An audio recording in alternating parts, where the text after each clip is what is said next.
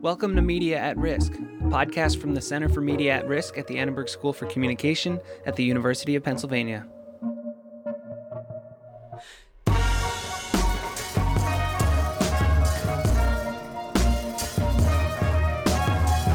In this episode, we're trying out a new format. We're calling it an acoustic panel. Doctoral candidate Megan Genovese sent questions to leading voices in the ongoing debates around diversity in the entertainment industries. Each respondent sent in a recording of their responses, and we've edited them together to make up a virtual panel. The result is a lively, if simulated, discussion touching on the industry, its guilds and unions, and representation, both on screen and off. Hope you enjoy.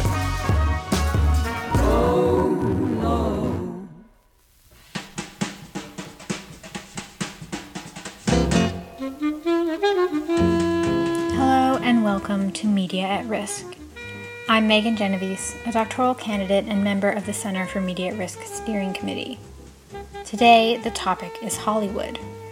I'll be asking our expert panelists about the state of the American entertainment industry in light of the 70th annual Primetime Emmy Awards and a year of the Me Too and Time's Up movements. Hi, I am Marjorie David. I'm a television writer and producer, and I'm also the vice president of the Writers Guild of America West. And I never do social media. Hi, my name is Maureen Ryan, also known as Mo Ryan, and I'm a journalist and critic and writer. Most recently, I was the chief television critic at Variety, and now I am freelance. Hi guys, I'm Joelle Monique. I'm a pop culture critic. I write for Pajiba, uh, Polygon, The Mary Sue, and a bunch of other places. I hope you enjoy.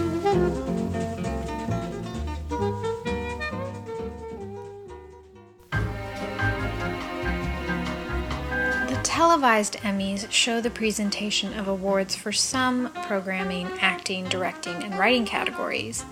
But the Academy of Television Arts and Sciences gives out more awards in those categories, as well as dozens in casting, costumes, lighting design, hair and makeup, music, editing, special effects, and other technical categories in a separate ceremony. How does this structure of awarding popular shows and stars on the broadcast and putting everyone else who works in television off screen reflect or impact the way we think about the value of different kinds of labor in this industry?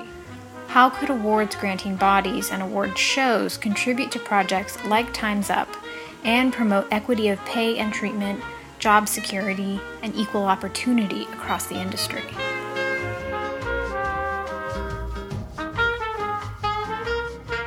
The Emmys are a television show of general interest, but the award itself has more meaning within the industry than it does outside of it. You find when you're voting on these things, as I have done with a number of different groups, you find that the makeup of the group doing the voting influences very heavily who wins. And sometimes you know that can lead to a kind of middle of the road effect where the thing that people can agree on wins as opposed to the thing that may be the most artistically challenging and relevant and good. I just think that all awards giving bodies, including the Television Academy, need to think about who's giving out the awards and how that consensus is reached. Matt Damon famously said that diversity behind the camera doesn't matter so long as it's diverse in front of the camera. And while I wholeheartedly disagree with that statement, I would think that that is the prevalent thinking of most people outside of the industry.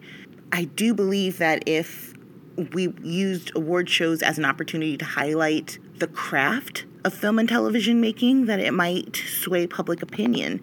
You know, they don't know that we have all these black female editors suddenly popping up for major motion pictures because they don't get a spotlight.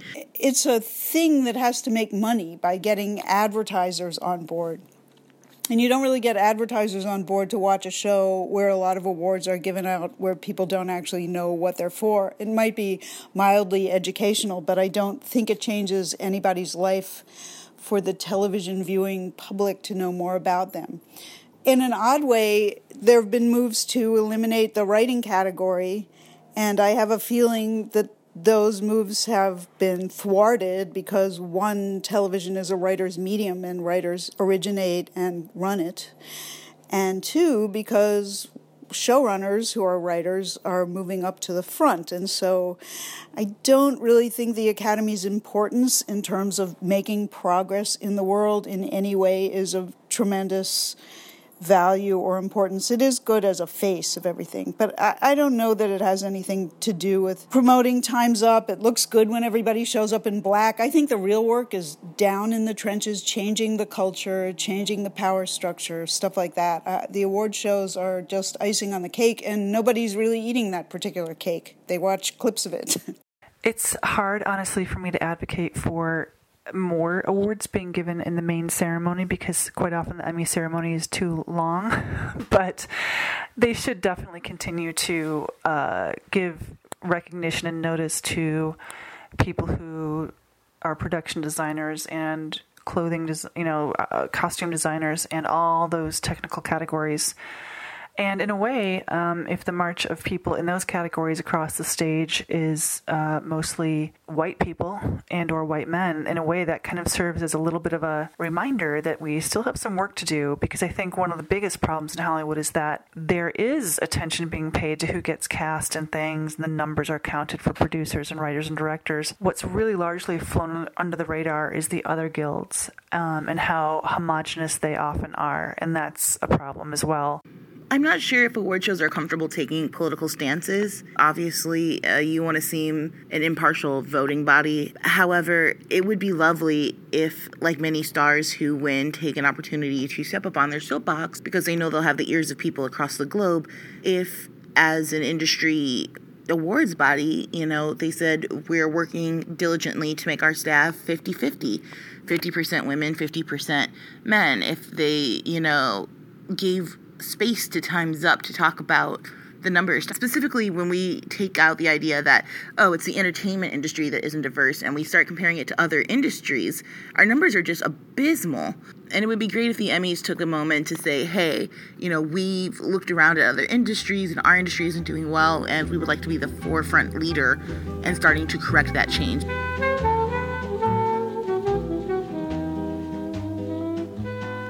Hollywood has a number of well established unions for workers both on and off screen.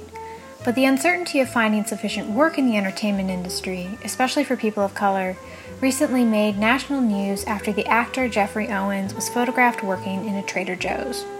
Unions also have not protected women pushed out of the industry for gaining weight, aging, or resisting sexual harassment and abuse. What can unions do to better protect their members from discriminatory hiring, firing, and blacklisting practices? What other organizations and structures could help prevent and address abuses between individuals and between workers and their corporate employers in Hollywood? What role should unions and professional organizations like the Television Academy play in driving change and inclusivity in the industry?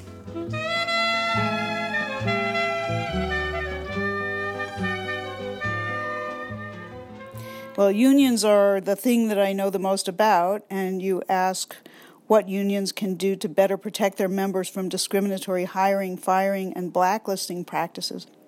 First of all, it's important to realize that unions don't hire anyone. They protect the interests of it, of their members, and we've had a change in emphasis in the past few years, at least in the Writers Guild, and I believe in the others, Directors Guild especially, changing ourselves in the past few years so that we do start looking out for the interests of our members who are in protected groups, who are people of different genders. We've done that by having programs. Well, there are three, there's a three pronged effort in terms of first, gender bullying and gender discrimination. Um, the union itself is putting together programs and right now has begun having a series of workshops where writers who find themselves working with either other writers, because we have a high percentage of lower level writers and assistants who are harassed by their superiors, as you've probably seen in the news.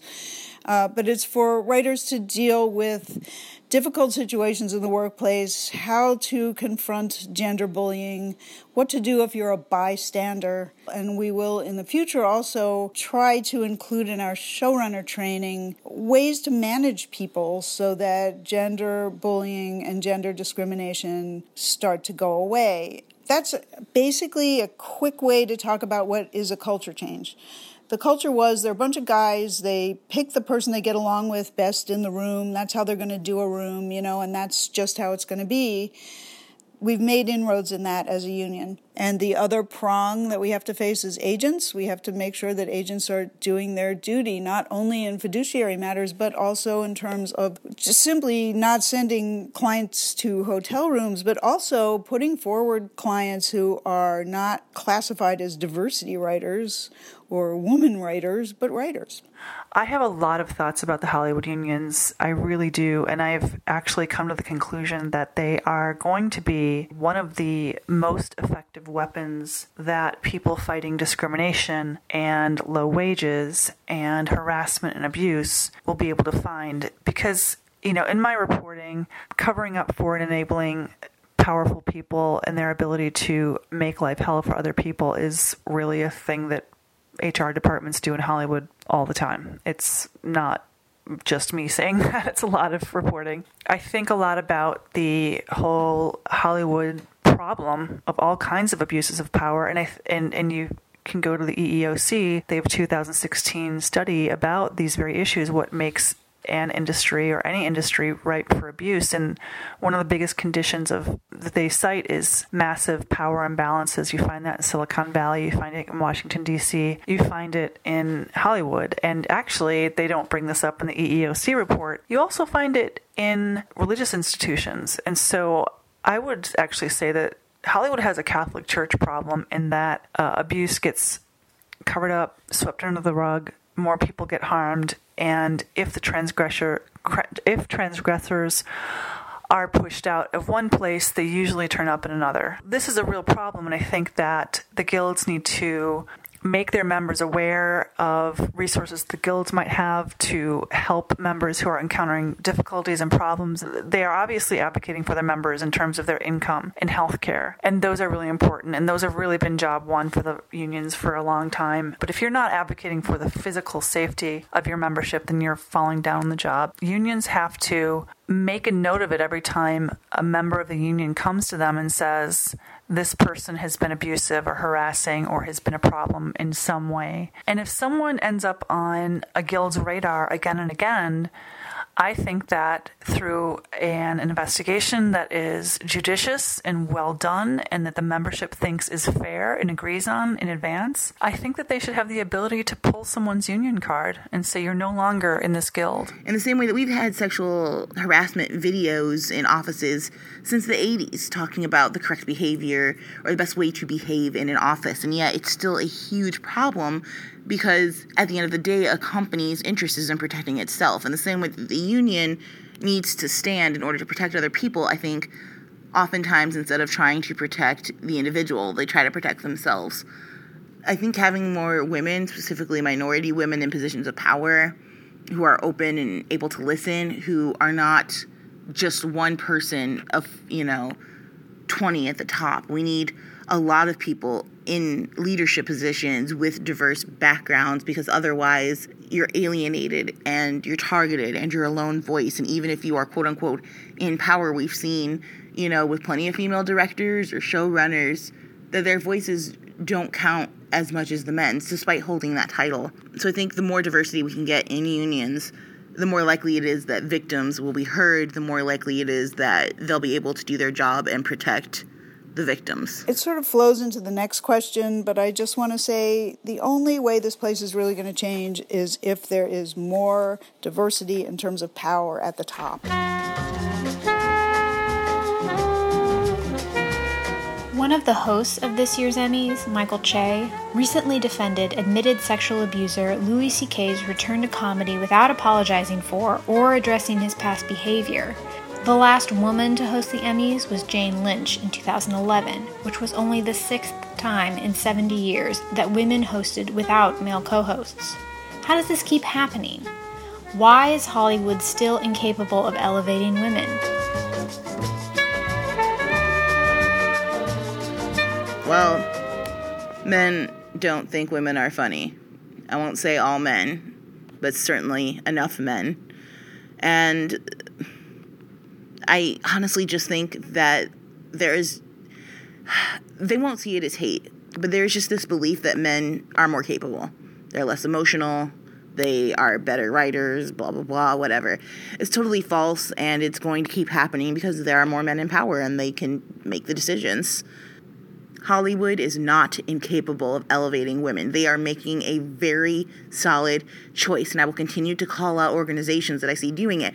Michael Che is not worried because Michael Che is still getting paid because Michael Che believes Michael Che is right. And because Michael Che isn't going to lose any business opportunities for speaking out. He will lose some fans, but the controversy is only going to boost his profile. More people will know who Michael Che is because he said something controversial. Will people like him, or not like him? It won't really matter because we don't thrive in an industry of moral high ground. We thrive in an industry of controversy and conversation. I actively take a part in that aspect of the industry, and I'm not quite sure how to make that better. Oh boy, Michael Che. Uh, suddenly I have a migraine. Yeah, I think it's a problem what Michael Che has said about Louis C.K. needing to earn a living. Well, first of all, Louis C.K. is set up for life. He doesn't need to earn anything. He's very, very wealthy. If Louis C.K. wants to launch a subscription podcast or go make sidewalk art or beach sculptures, I don't really care. That's fine. But I do not think that he has earned his way back in. And I think that when men like Michael Che say things like, oh, well, he should be able to go back and earn a living in this particular sphere that he sullied and harmed, honestly, I think that that's just a thing that people say that centers the abusers and not the people that were abused. I think job one should be how do we prevent systems, institutions, formal and informal networks from enabling abusers to continue abusing, hurting, or affecting negatively the people around them? That should be the question. What can I do in my community? How can I advocate for greater inclusion? How can I give a woman a slot at a, or, you know, an equitable number of women and men slots at a stand up open mic? You know, there are small ways. It's, these things actually come down to a lot of people, people making small, medium, and large decisions. And the large decisions are the ones that might get the most notice, like, you know, executives at Netflix looking at the fact that they hadn't hired a woman, a black woman, to do a stand up special. You know, they addressed that and they have hired some black women to do comedy specials for them. So that's a big thing, but there are many small things, day to day things that people can do to make sure that they are giving space in their community to the people that were harmed and helping form systems and networks, formal and informal, that, you know, help people who've been harmed, abused, assaulted, or harassed. What's really going to be a, make a change in Hollywood is having more women in power, more women as heads of studios, more women as heads of these stupid media companies, more women running shows, more women directing movies, more women, all of them. Just change it, change it, change it. There are more racially diverse people now than there were before, but there's a long, long way to go. Got to turn the focus around from this massive auteur theory of art, you know, where it's the single genius in the garret creating a TV show or crafting a film or directing a film and all that kind of stuff. All of these things are ratified and condoned or not ratified and not condoned by communities. Comedy is a community, the television industry is a community the film industry is a community. Every you know profession is its own community in a way, and the people within that community decide what the norms are, and they can change. Do this year's nominations show any substantive progress toward dismantling the industry's pervasive whiteness? Are organizing bodies like the Television Academy doing as much as they could to elevate non white performers and professionals? Have they played a role in obscuring vital social issues in Hollywood? What could they do differently to promote and reward the diversification of voices and perspectives in the industry?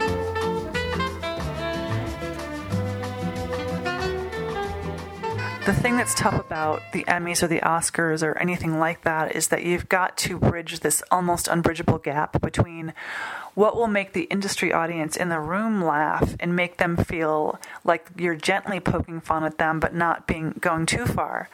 And then the people at home who have a different set of requirements and needs and don't care actually if you're a little bit meaner but then you lose the people in the room and you can get an icy reception. So it's it's really tough I don't discount that, but I think that uh, the the Emmy hosting gig it, this was just a fail this year. I mean, I haven't even seen the Emmys yet, but this was a poor choice for hosts, and I think I'm not going to watch. I don't believe a nomination is an industry wide indication of anything.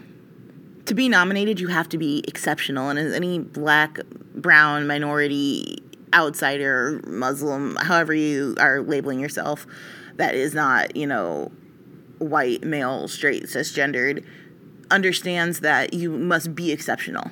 You have to be so much better than everybody else. And I think what we're fighting is not for exceptional people to be seen. Exceptional people rise to the top. Frequently, they are seen. I'm fighting for the middle.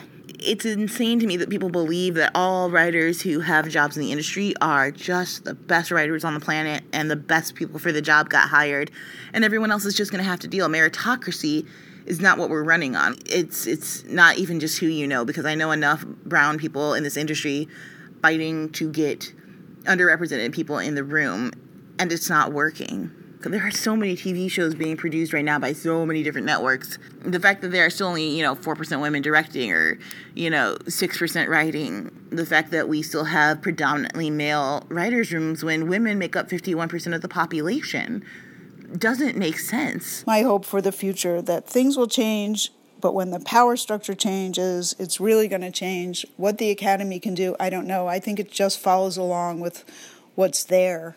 And certainly they could make an affirmative effort to feature, you know, more women on the issue of women, but I I think that ultimately they will. Should they be doing more? Absolutely. How can they do more? Hire more people, continue to spread the word, highlight great upcoming talent would be another way. And when you make the blacklist, you know, which is a list created by Franklin Leonard, a black man who saw that there were a number of unproduced scripts that were so good, that were of such quality, that he couldn't believe they weren't being produced. And so he made a list to highlight them. I think continuing to take action like that to say, hey, not only are we here, but here is stuff that you could be making money off of. And keep shoving it in their face and keep reminding them that when they cast the right way, when they put people of color behind the scenes, when they make women's voice central, that they make money from Handmaid's Tale to Black Panther to Crazy Rich Asians, the Fast and Furious franchise. All of these spaces, incredibly rich and diverse stories we've never heard before, or stories from specific people that we've never heard those stories before, which of course gives you a different inflection, a different tonality. We want something new, we want something exciting. Diversity is the easiest way to get it.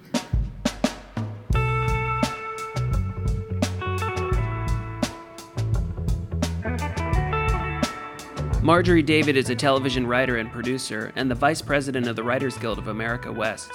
Mo Ryan is a freelance journalist and television critic, and Joelle Monique is a cultural critic and writer for Pajiba, Polygon, Mary Sue, and other outlets. We'd like to thank the panelists as well as Emily Plowman, Waldo, head honcho at the ASC Media Lab, and Barbie Zelizer, director of the Center for Media at Risk. More information and a transcript of this episode can be found at www.ascmediarisk.org. Thanks.